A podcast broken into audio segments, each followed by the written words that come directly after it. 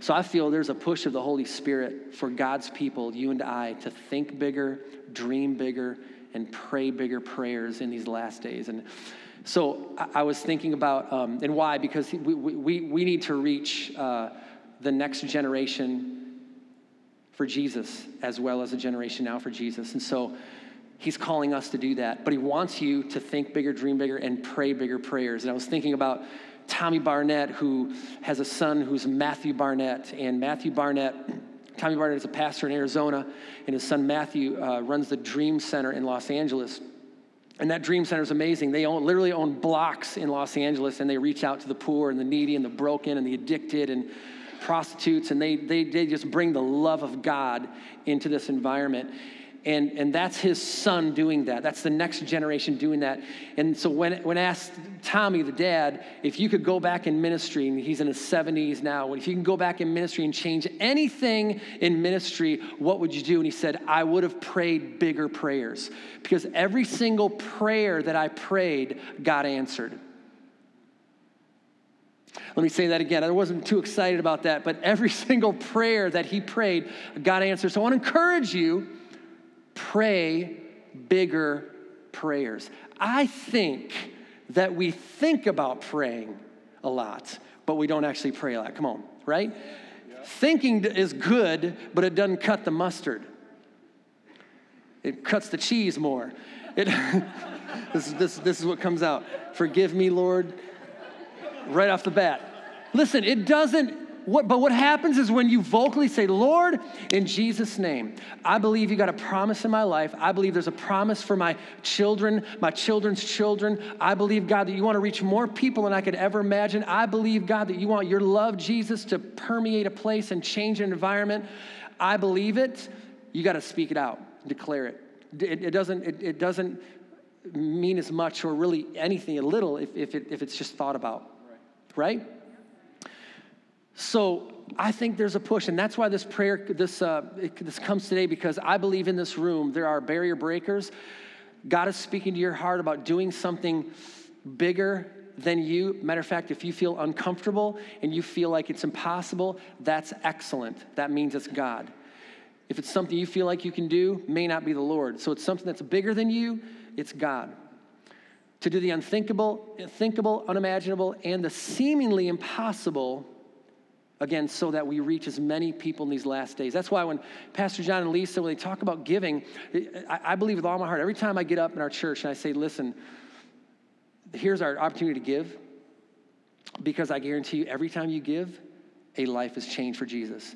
When you walk through those pearly gates, I'm just, just when, when you get through, you'll go, oh, Dan was right. When you get through the pearly gates, because you gave, you served, you encouraged, you did something for God, you're gonna meet someone that you never met before. And, and they're going to go, Thank you so much. Thank you so much for doing what you did. I'm here because of what you gave. I'm telling you, trust me, just, just, just, just say, you can, you, you can say, well, whatever right now, but I guarantee when you get in heaven, you're going to see that. So I would say, take every single opportunity that you have right now in these last days to just give love, give Jesus, give of your life, do whatever you can to change, change uh, lives. Amen? The next generation, barrier breakers. Uh, it's, it's so amazing um, to see the barrier breaker because again they are the difference maker. They're, they're, the life changer but it's so easy also to be comfortable and to to give into the predictable. And the barrier breaker is an action phrase. Say action. Meaning you can do something to improve your life and present circumstances in order to affect people now and in the next generation. You don't have to settle for average. You don't have to settle. You don't have to be stuck. That's not God. God wants you to, even if it's a step forward, He wants you to move forward. Matter of fact, the word blessed means to move forward. It means happy, but look at it, it means to go forward. So if I say I'm blessed, I'm actually moving forward. I'm progressing. God isn't looking for perfection, He's just looking for progression. So just move forward. Do something with what God's given you to do. Don't settle. You don't have to be a product of your past. You can change your life and the lives of people. So, in my life, if God hadn't intervened, I would have been a product of my environment, living in, you know, uh, a, an environment where Jesus wasn't talked about, where there was abuse, alcoholism, addiction, their, their death. I mean, there's just so much happening in, in our lives, um, sickness that when in, Jesus intervened in 1994, that's when everything began to change my life. I then became a barrier breaker. I am a first generation pastor in my entire family. Pastor John is a first generation pastor in his family. Lisa, not, is that for you too? Are you the first generation pastor right there? First generation pastors, first generation barrier breakers. And so are you. Like you, you might be the very first Christian or follower of Jesus in your family. Man, give yourself a give yourself a hand. I'll tell you something right now because that is extremely important for you to understand. First generation barrier breakers. I can expect my kids to do the same. Matter of fact, it's so cool seeing the Perminskis and their three sons living for God. Just found out that Colin's got a voice. Didn't even know that, man. He's got good looks, but he's got a voice too. So now apparently, apparently he can sing. And uh, but it's so cool to have I guarantee you, it's a rarer thing these days in ministry because sometimes ministers or leaders put ministry ahead of family. But thank God, and I learned this from Pastor John and Lisa don't ever put ministry in front of your family. Never. Put your family first. Put God first, put your family first. And in doing that, you're seeing a family move as one unit, breaking barriers together. That wasn't even in notes, but you can have that. First generation pastor. So I am a first generation pastor. We just brought our daughter to Texas, um, Anna Lynn. You may, some of you may know um, she runs now. She's the very first college athlete I dreamed of that, Pastor John. I had a, a basketball, my vertical is probably two inches. I just couldn't jump high. You know, I thought I had a good shot, but I just couldn't jump. And, and I thought, I dreamed of, man, would anybody want me in college? No, nobody wanted me.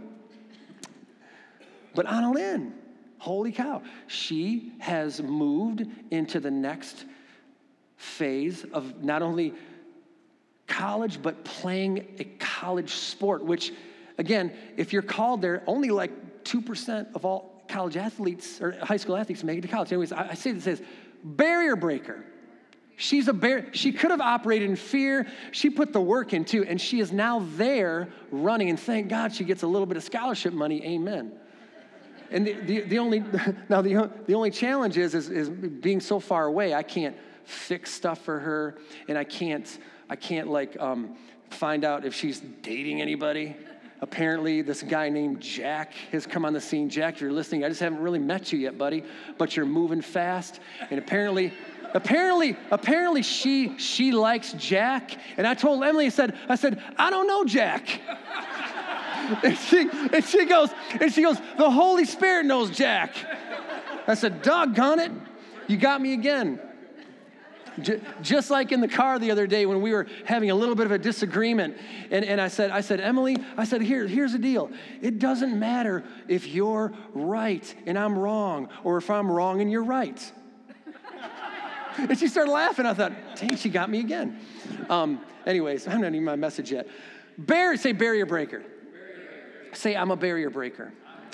The Bible's filled with barrier breakers. Abram to Abraham. Abram broke a barrier going, his name, name meant father to father of many nations.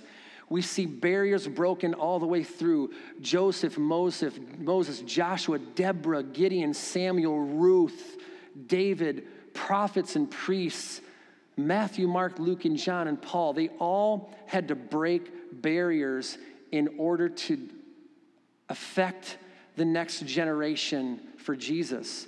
And that's what he's calling us to do, to be barrier breakers today. Because in barrier breakers are life changers. You are a barrier breaker. So I'm glad you're here today because church is one of the best places to be.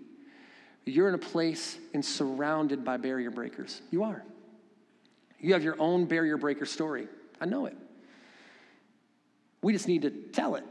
We just need to show people how God is breaking the barrier in our lives you are among great leaders in Pastor John and Lisa. Again, they're barrier breakers. You know, I was here back in the day when they were in the auditorium, the middle school, packing up, putting it in, packing up, tear down, whatever you got to do. That's not an easy chore. Thankfully, we came in about six months before they left, so we didn't, we didn't get the full, uh, full uh, thing of that. But, but they went from there to then having their own sanctuary of about 100 people right next door. I was a part of that. It was great. And then we thought, you know what, let's break another barrier. They broke another wall, made a larger sanctuary, which is now the youth room back there. Very cool.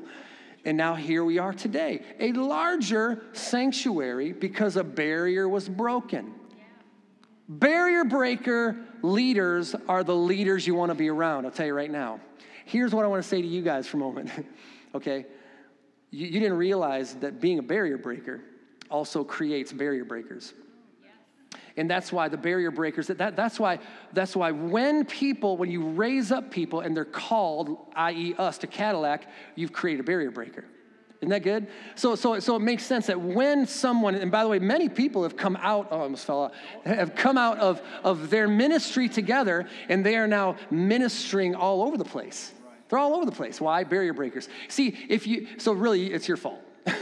because, because, because you, you could be fearful leaders that, that never go anywhere, but you're barrier breakers. That you want to make as many barrier breakers as you possibly can because that's how, that's how the world's affected. So it's awesome to see it. It's awesome to see, you know, uh, the, the Corbin and worship. And I, again, I'm just, I, I'm an exhorter, encourager, but, um, you know, I, I just said, I just said, uh, Pastor John, that's your best worship leader yet. And I was here for, for seven years. And I thought I was decent, you know. when I was old school, man.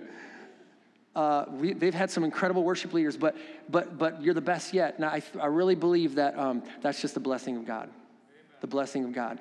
And you're, you're not, I mean, you're, you're incredibly talented, no doubt, but it's your heart, dude. It is your heart that is very, very um, real and open to all of us. So just need to say that too. Okay, you guys ready? You're not getting out of here till three. Oh, no, just kidding. Um, you are in the midst of barrier breakers. Say, I'm a barrier breaker. Man, you have a story. You got, I would love to hear your barrier breaker story, man, because I'm sure it's powerful. Steve Jobs said, surround yourself with the dreamers and the doers, the believers and thinkers, but most of all, surround yourself with those who see greatness within you, even when you don't see it yourself. Barrier breakers. That's what I was when I was here. It's cool uh, seeing uh, Jason, who was on the drums, and he reminded me that he goes, Pastor Dan, a long time ago, you taught me my first guitar chord, just G. It's all I knew. you know, I thought that's really interesting, man. Way back then, um, Jason Shattuck, you know, he's he. Uh, I coach him in basketball. He didn't even know I was a pastor. But anyways, those beginnings are so powerful, but in God's kingdom, they never end. So, so never despise the, the, the, little seeds and things you're doing, the little barriers you're breaking because they're changing lives. And Abraham is here where we go. He's maybe the central theme of, of this for a moment. Abraham was asked by God, challenged by God to break a barrier. In Genesis, you can read it for yourself, but he was living good, very wealthy city. His dad owned a business, they were idol makers. He had everything he needed, very comfortable. He was comfortable, but he wasn't content. And when you're, whenever you're comfortable and not content, that's a great place to be.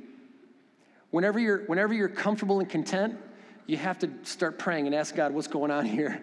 Because I think the walk of Jesus, yes, it's comfortable, it, it's, we're, we're comforted, but we always need to be a little discontent knowing that we, we have to push forward to something else and break through. So abraham was discontent and all of a sudden god god says abraham if you if you get out of your if you get out of your comfortable environment or your comfortable environment of your heart let's put it that way if, if you just think not to settle anymore i'm going to bless you. And this is what he says in genesis 12 2 if you have your bibles or your phones in Genesis 12, 2 says, Abraham, I will make you a great nation, and I will bless you and make your name great so that, Very key word, so that you'll be a blessing. A lot of people think that, Lord, bless me, bless me, bless me. And they forget that the blessings that you get are the blessings that you give. It's not the blessings that you take for yourself. It's the blessings that you have for yourself. Praise God if you have a boat, but take, take someone out in that boat. Bless them, take them out. Praise God that you have money, but bless someone with money. Bless the ministry. Whatever. Praise God you have talent, but give that talent away. Amen. So, so Abraham says, "I'm going to make you. A ble- I'm going to give you blessings so that you'll be a blessing." And that is what God did, and we're here today because of that promise. Abraham broke through a barrier, broke out of the, the comfortable environment, and moved and was obedient to God, just like Pastor John and Lisa. I'm guarantee you, every time they said, you know what, we need to break down a wall, I'm sure they said, oh man, they went into their prayer room and they said, God, how are we going to do this? But you know what? They did it with God. Every time. It was never comfortable. It was, God, how are we going to do it? This doesn't make sense. And here we are today again because willing to break through the predictable and comfortable to be blessed. Even uncomfortable situations need to be embraced in our lives. Amen. I don't think comfortable and Christian even go together. They don't. I've, at least I've known that in, in, in, ministry and walking in life. They just don't. I learned this early on when I first met Emily. I grew up in an environment where, man, you, you didn't you didn't hug, you didn't kiss, you didn't encourage each other. We were, we, you know, I had two older brothers. You know, we weren't we weren't hugging before school. We were probably fighting. You know, there was a bloody nose every once in a while, and and uh, that's that's that was our environment. It was it was just wasn't the greatest environment. So because of that, we were very standoffish. We didn't we didn't hug. So I meet Emily, and her family was completely different. They were all together. They would gather for, for, for family get togethers, have dinner, and, you know, make up things to get together. And I'm like, man, oh man, this is just different and awkward and uncomfortable. Well, there's one person that was very huggy, kissy, and that was her grandma, who's not here with us today, but bless her heart. But she was very huggy and kissy. Have you guys ever heard this story, by the way? Okay, if you, okay, I'll just say it again. Very hugging, kissy. And um, she, at every gathering, would find someone to hug and kiss. I knew that. So every time at the gathering, I would walk through the door, avoid her, wave, and then go sit down on a couch so that I wouldn't have to hug and kiss her. Just uncomfortable. And one day, it was just after New Year's, there was another Eldersveld family gathering at her house and I totally forgot, oblivious, and I'm walking, walking through the door, and I remembered, I looked around, there was no place to sit. And there was Grandma Evie. Cute little Grandma Evie, about five foot three, five foot zero, tiny, tiny, but joy. And I saw her and she saw me, and it was like this aisle, and she's there and I'm here. And I went, oh man, I'm stuck. Like, I have nowhere to go. And here she comes and she's coming at me. And it was like ABC slow motion, where all of a sudden, like, please get me out of here. I'm, I'm so afraid. I don't know what this is going to happen. This is not going to go right. And literally, what happens is we met right in the middle in front of everybody and she grabs me and she pulls me in i thought i gotta just i've never done this i think i'll just try to kiss her cheek and uh, we go in and it happens and i find myself kissing her eye true story I'm literally got my lips and her eyelashes in between my lips. True story. And I'm, I, I didn't, I, I, was, I closed my eyes and I'm like, oh, I hope this works out. It didn't work out. I, because I didn't, I've never done it before. I was un, it was uncomfortable, but I did it. And I just backed up and I looked at her and I said, I'm sorry.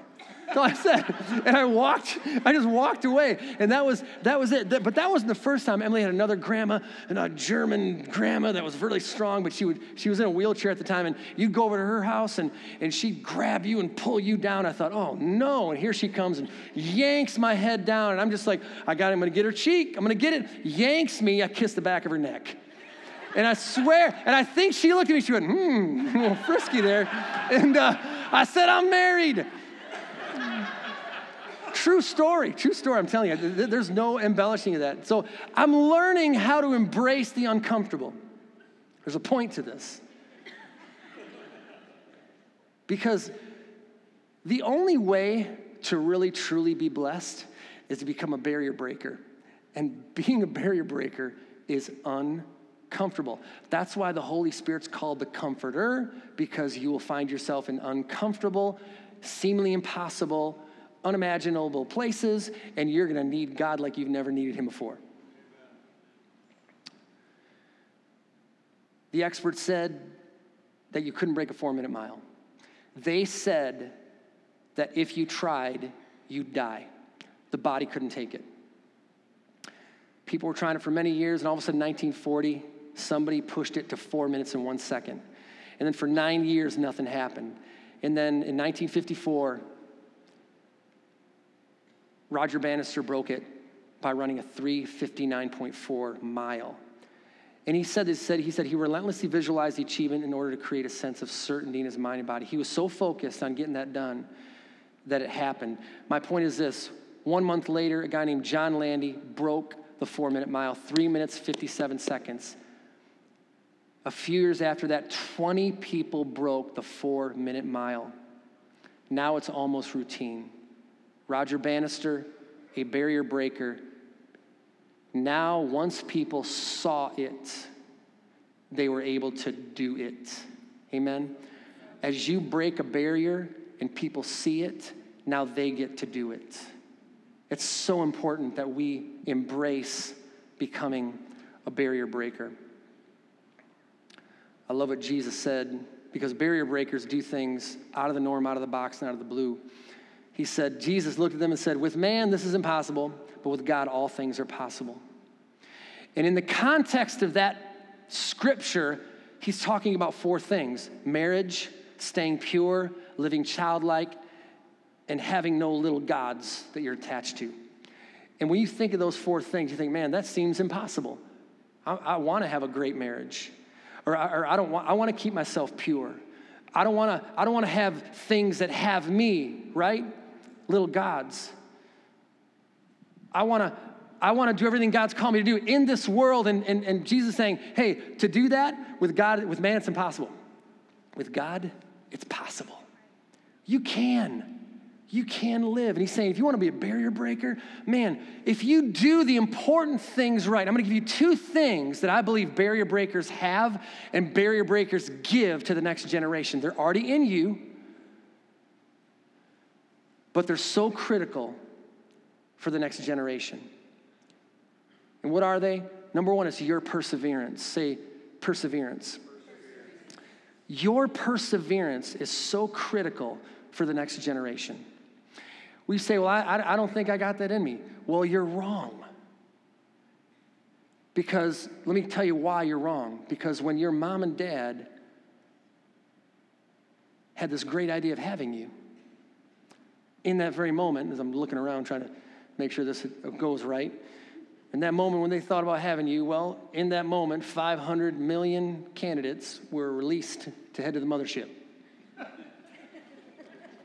Speaking in code, 500, I know people are like, oh no, uh, this is church. Yeah, this is church. 500, say, say 500 million. 500 million. All with completely different DNA. Only God could do that. All with completely unique DNA, 500 million. It's about an 11 day journey. You get to the mothership, there's only about a handful of you left. You know what happens? You still got to get through the mothership. You got to open up the door. Guess who opened up the door? Raise your hand. Everyone. Everyone raise your hand. You are the best. You did it. You are the barrier breaker. You're the very best out of 500 million to one. You're the one. So when you say you can't do it, you're actually lying, right? Because you're, you're, you're already a barrier breaker. You already persevere. So next time you want to quit, which we've all wanted to quit, I, I, can't. There are times when there are times when I fired myself Monday morning, Pastor John. I said, Dan, you're fired. I rehired myself that afternoon, but I fired myself. I did. Oh, You're fired. Okay. Where I wanted to just run and, like I said before, stack lumber at Home Depot because it's just, just to look at wood and talk to wood. But I didn't quit, and we persevere because it's in me, because I want to be a barrier breaker. I believe the next generation just needs to see Galatians 6 9 fulfilled in your life, which is there's a harvest waiting for those who don't quit. Come on. And when the next generation sees that you don't quit, I'm telling you, it is a powerful, powerful message and example to them, your children, your children's children, to see that determination. And so God spoke this to me. I thought this was very powerful. Just, just having a conversation with him, and he spoke this phrase to me. He said, Dad, Dad, Dan, Dad, said, Dan, God cannot bless you if he's always chasing you. God will bless you when you chase him. God cannot bless us if He's always chasing us. God can only bless us when we chase Him. Please hear that. Please hear that. Some of us are so stuck in different directions, chasing something else, chasing a person, chasing a thing, chasing a strategy. And God says, No, no, no, no, stop. I can't bless you. I'd like to. This is the only way I bless you. Chase me. Turn around, start chasing God. You bring your perseverance.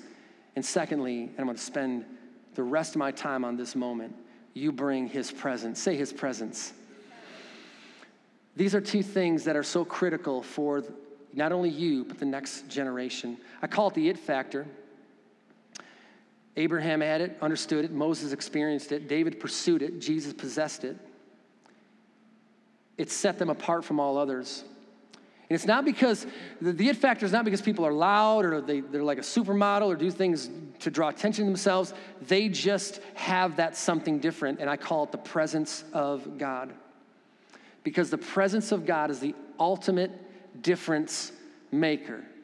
The presence of God. His presence, my friends, is the only thing in life that has the power to permeate every single thing in an environment human, animal and inanimate object. Think about that. Everything can be touched when the presence of God shows up and changed in a positive way. Isn't that awesome? That's why we need the presence of God in our lives. We need a personal touch from God in our lives. And the next generation needs his presence in order to break more barriers. So, what we say is in, in our church, because I realize there are three prevalent walls to break in our lives, and we just have this declaration, and we say, Fear, pride, and shame must go in Jesus' name. It's really simple, but when you declare it in your home, in your life, those are the three things that hinder people most of all in life, right there fear, pride, and shame. It's not who you are. It's not who you are. That's not your heart. Those are things that were put on you from an enemy. He wants to put fear on you, he wants to put pride on you, and he wants to put shame on you.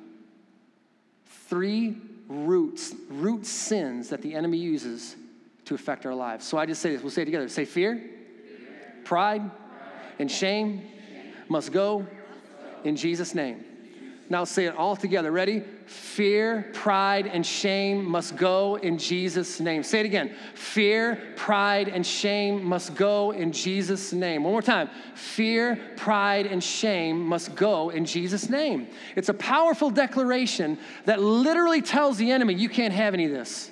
In my own life, I mean, I've spoken my own life like I'm fearful or prideful. In Jesus' name, that's not who I am. Those are things that the enemy's tried to put on me. It's not your heart. We need his presence.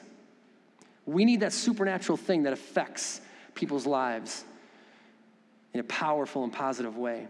God's presence in you, God's presence with you, and God's presence around you changes the next generation. So you might be living right now with without the workings of the very presence of God in your life. And I'm encouraging you to grab everything you can right now, call the presence of God, God Himself, in order to change you and I from the inside out. He wants to break down the wall today. Today is a day of forgiveness. Today is the day where, where, where God breaks the wall of bitterness, my friends. Makes sense that the, the central theme of the cross is forgiveness. Thank you, Jesus, right? But I found out one thing as I've traveled through life, and that is human beings have a tendency to have a short term memory regarding God's miracles and a long term memory regarding people's mistakes. Please hear this it's anti kingdom. We're supposed to have a long term memory regarding God's miracles. Isn't it amazing when all of a sudden God does something a week ago, you forgot about it? Man, God just healed someone. God did this and that. All of a sudden, we can tend to forget about it and complain. But when someone steps on our shoe or does something to us, man, that thing's been there for 10 years. It should not be, my friends. We should have a long term memory regarding God's miracles and a short term memory regarding people's mistakes. Love covers a multitude of sins. Those who, if you cover another person's fault, Bible says you seek love. So in this moment, you may need to break a barrier of bitterness. Emily did it, my wife. Some of you know her story.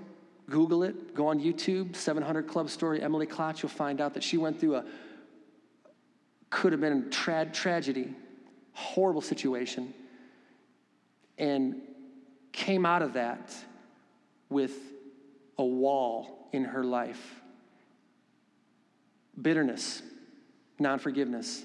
And she was challenged in a moment to, for God to break that wall in His presence. She made the decision, and now literally thousands and thousands of people have been healed through the testimony of forgiveness.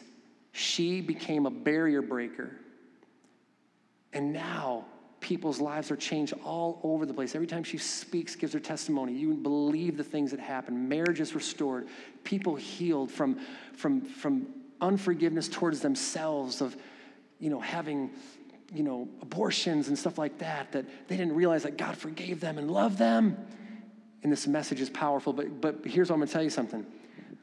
You're a barrier breaker. You have a story. You have something to give that's gonna help someone and bless them. Say, I'm a barrier breaker.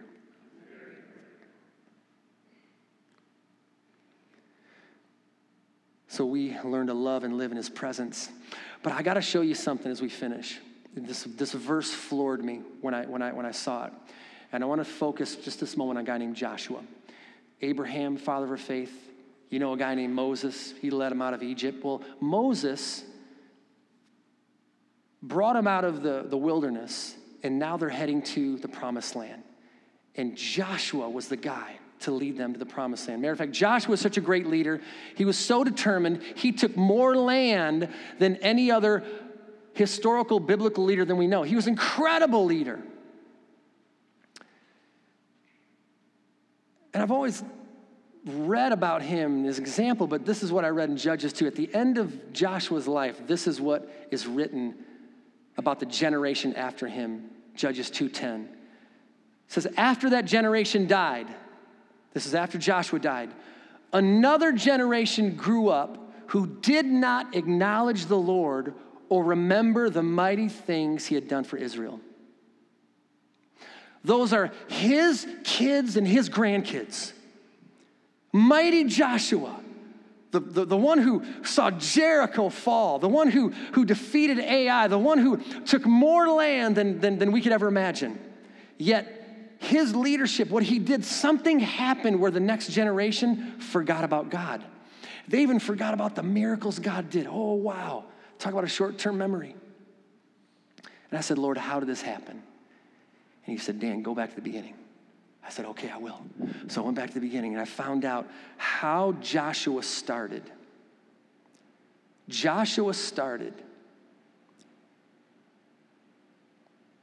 in the very presence of God.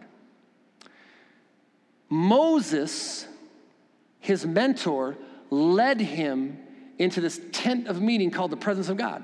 It's like a, it's like a church. He led him to church. He goes, hey, he goes, Joshua, we're going to church. We're going to be around a, a bunch of people, but we're going to be in the presence of God. And they went in there together, and Moses mentored Joshua in the very presence of God. Can you imagine just sitting in a tent and being with God? And God says, I love you. You're going to do it. I'm encouraging you. You're going to be a barrier breaker. And, and, and that's what happened. And Moses did that. I want to read something to you that's powerful. And this is, this is where Joshua began. Exodus 33 11 says, The Lord would speak to Moses face to face as one speaks to a friend. Then Moses would return to the camp, but his young aide Joshua, son of Nun, did not leave the tent. Did you hear that? Moses, Moses is mentoring Joshua. Moses says, Well, I'm done. I got to go talk to some of my leaders. So he heads out of the tent. He's going to talk to them, but yet, guess who stays? Joshua. Joshua stays in the presence of God. Why is that critical? Why is it important? Because this is what I found out at the end of Joshua's life. Joshua did not mentor someone in the presence of God. Joshua didn't do what Moses taught him to do. The presence of God didn't translate to the next generation. It didn't. Joshua was determined, but he lost his devotion. Is anybody here? The personal touch from God. I know my, my voice is very soothing. It makes people fall asleep. It's okay, I get it. But don't make me have your neighbor turn around and pinch you, because I will. I will do it right now. Nobody's sleeping here. Just if you're about to. You guys, at the end of Joshua's life, God says to Joshua, You're tired, you're weary, you're done. He goes, Look at you, Joshua. You're wrinkled, your hair's falling out. Man, hey, you did great, but you, are done, buddy. At the end of Moses' life, the Bible says he, it was like he was 20 years old. He had vigor, he had strength, he looked good, he had the fire in him. Why? The presence of God. Moses was spending time with God at the end of his life. Joshua forgot to. Please hear that. And therefore, a generation after him forgot the presence of God. And when you forget the presence of God, you'll forget the works of God. Every time. Every time, if we forget the presence, if we leave his presence, we'll forget how great he is. Think about this Acts, the presence of God falls. The presence of God falls on those in the upper room. Peter goes out in boldness and he preaches a message, Pastor John, two minutes and 39 seconds. I timed it. I preached the same message from the Bible. Two minutes 39 seconds just came from the presence of God, and 3,000 people got saved. Wow. Sometimes, Pastor John, I'm sweating, preaching a message, hoping that one person gets saved. I'm trying. Uh, maybe I need more of God's presence. But, but, but you know what I'm saying? It's not just the presence in me. How can I connect with your, the presence in you? See, if you're hungry, if I'm hungry, I need you to be hungry. Pastor John, least I need you to be hungry. By the way, the presence of God, you know what it does? It makes you hungry. When you're in the presence of God, you'll find joy and you'll healing. Come on, rest, refreshing. Listen, the presence of God will make you hungry. How do I know if I'm in, I'm in His presence? I'll be hungry. Because three days before Pentecost, three days before the Holy Spirit and His presence fell, they just killed Jesus. The environment, the appetite of the environment was, we just killed Jesus. And all of a sudden, the presence of God comes and like, oh, we killed Jesus. We need to repent. Look at how the presence of God changes an environment, makes people hungry. Some of you just need to quickly, by the at the end of this message, you need to say, God, I am so sorry. I have followed, I've been so determined with a goal that I've missed you. So Joshua, at the end of his life, accidentally taught all the people to learn to love God's hand instead of his heart. That's why I love Pastor John as, as, a, well, as a man. I better be careful. I'm married. no, come here. It's funny. Yeah, we, we, we had a fun time. We were here. There's no doubt. Um, Pastor John's a worship leader. So, so is Lisa. They're worship leaders. They are. Um, they love the presence of God. Man, they love God's presence. That's how you know this thing is going to keep going. That's how you know barrier breakers are because they, but if they ever decide to just be determined to do something man's way, trouble's coming. But they don't. Consistently say, God, we need your presence. That's why God blesses them with worship leaders. I thought I was the best, apparently not. No, He blesses them with worship leaders that know God's presence. Why? Because God knows what He wants to do 5, 10, 20 years from now. Their kids, their grandkids are going to be leading and preaching. Matter of fact, Corey, who is, where's Corey? He's not even here. He's snuck out. He's, he's anyways, I don't know. Anyway, Corey, you'll hear this today. I'm so proud of Corey because a few years ago, uh, we, we, had a word from him that said, Corey, you got to preach in you. Like there's a preach in you. And we're like, hey, we're just going to be obedient. Guess what? He's preaching. Pastoring and preaching. Corey, second generation. Look at that. Isn't that awesome? Barrier breakers. Almost done. You are a barrier breaker because I don't want to end up with another generation not knowing God. Wow. I don't want to be in heaven thinking, my Heavenly Father saying, Dan, man, you got so caught up in stuff. You got caught up so much in the process that you forgot my presence. Like, Lord, I don't want that. Listen, when, when, when you are dependent and needy on God, presence comes. If you just say, I need you, I say, I say, I need you, God, all the time. We went to Cadillac, man, did we need him. We needed him, especially the first five years. It was battle after battle after battle after battle. God sending us as a barrier breaker to break whatever he broke, man. He had to break a bunch of stuff up there. But I need him every day. God, I need you. God, I need you. I can't do this without you, just like Moses said. I don't want pride to set in. I definitely don't want shame to be put on me. I want to know who I am in Christ. And fear, I'm going to punch it square in the neck every time it comes. Square in the neck, face, whatever you want to do. Joshua forgot to mentor someone in the presence of God. And therefore, a whole generation lost the heart of God.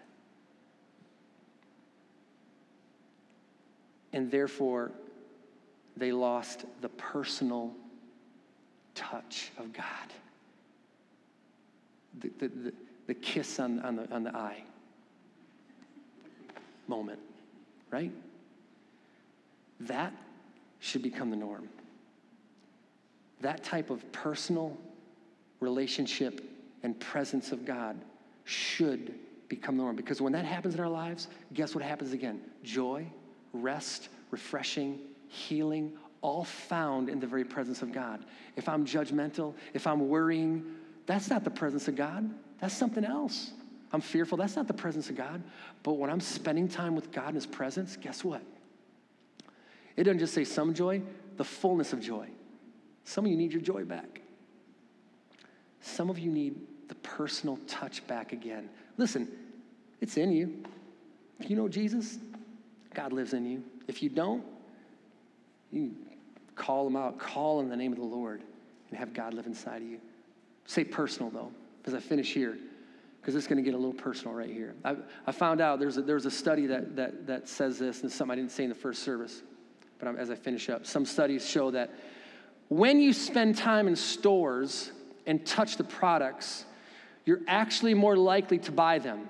Merely touching an object results in an increase in perceived ownership of that object, and that's University of California study. And it makes sense because whenever we go into Target, I literally am praying that Emily doesn't go near the purse aisle. Because if she touches a purse, that thing's coming home. If she touches two purses, it's coming home. She takes ownership. I, I told her, I said, Emily, I think there's a demon in that aisle. Because every time we walk in, man, you are like beelining to the purses. And, and, and because, because people know that when you touch something, when you hold it, when you put your hands on it, you take ownership of it. Come on. You take ownership of it.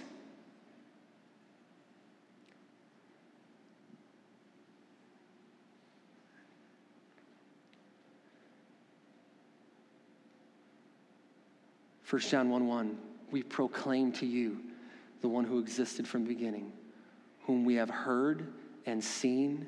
We saw him with our own eyes and touched him with our own hands, the word of life. there was something personal that happened. And I feel the presence of God right now knocking on your heart. I know it. I feel him. He's like, oh man, here we go. Eyelash time right here. Eyelash time. Eyelash time. And I'll finish with this awesome story. Guy comes in my office. He has grown up in a very strict, religious, abusive environment his whole life. He did not, the love of God was so far from him. Just, he had done things in his life that I can't even tell you that, that he did. I mean, it was just, it was like, I can't believe I'm hearing this, and I've heard a lot. And this guy was so messed up and wounded. And he just came and he just said, I need help. And his wife was there. He goes, We need help, and we don't know what to do. I said, Well, I just said, Lord, I need help. I said, I need help because I want this person to get free. So what did is we prayed. I led him through this uh, forgiveness that David talks about in Psalm 32, I believe, where he walks him through forgiveness and confession. We did that. That was all good. He's feeling good. He's feeling lighter, but something hasn't broken through yet. I said, Well, you got Jesus, you got the Holy Spirit in you, the presence of God. The presence of God is with you, we need the presence of God to be around you, come upon you. That's why I said we need to, to, to, fill you up. And so I said, let's go. So I just prayed a simple prayer. I said, Lord, fill me up. I said, He said, fill me up, God. I want everything that you have for me. And I began to pray in the Spirit with him right there, and he's just struggling and struggling and struggling and struggling. And we stopped, and I knew I was, it was just hitting a wall. And I said, okay, I know God's saying something to you. What's he saying? He goes, This sounds weird, but I hear the word kusalu. I'm like, Okay, kusalu. It's not an English word. Have no idea what that means. I said, Let's do this. Let's say kusalu over and over and over again. So he goes, Kusalu, Kusalu. And about the fourth Kusalu, boom! He breaks, he weeps, he cries. He was just a big old tattooed muscle guy, just sobbing and crying, and oh my goodness. I'm like, oh, look at what the presence of God just did. I said, what does Kusalu mean? so I looked it up, I, I searched for it. It's like a Croatian Russian word. So interesting. And it literally means to be married, Pastor John. In that moment, because he never knew the love of God. You know, by the way, when you, by the way, hey, guys, we're, we're called a bride. We're a bride, right? We're all a bride. We're heading to a wedding. God, in that moment, said to this man, I want to marry you. I want to marry you. And God married, and it's weird. I know it's weird. He married him and all of a sudden broke through all of that junk, got the love of God in his heart, and he was miraculously transformed before our eyes. His wife is crying. I'm like, man, that could not happen unless the presence of God was there and unless hearing from God and what to do next. Next step. Cool thing was this. About an hour later, I start getting phone calls from his family. They're saying, We can't believe like they're talking to him on the phone. We cannot believe what just happened to so and so. We can't believe it. Can we come meet with you? like, well, it's not me, but I just want to show you something. Look how fast, when the presence of God works that way, how fast of a powerful advertisement for Jesus it is to the world, my friends. We need the presence of God in our lives so that we can give it to our children and our children's children so that the next generation remembers how good God is, how loving and caring, how powerful He is. Friends, we need the presence of God. Amen? Amen? Let's pray. Bow your heads for a moment. I want to help you because the presence of God isn't something mysterious, it's God Almighty living inside of you, walking with you working in you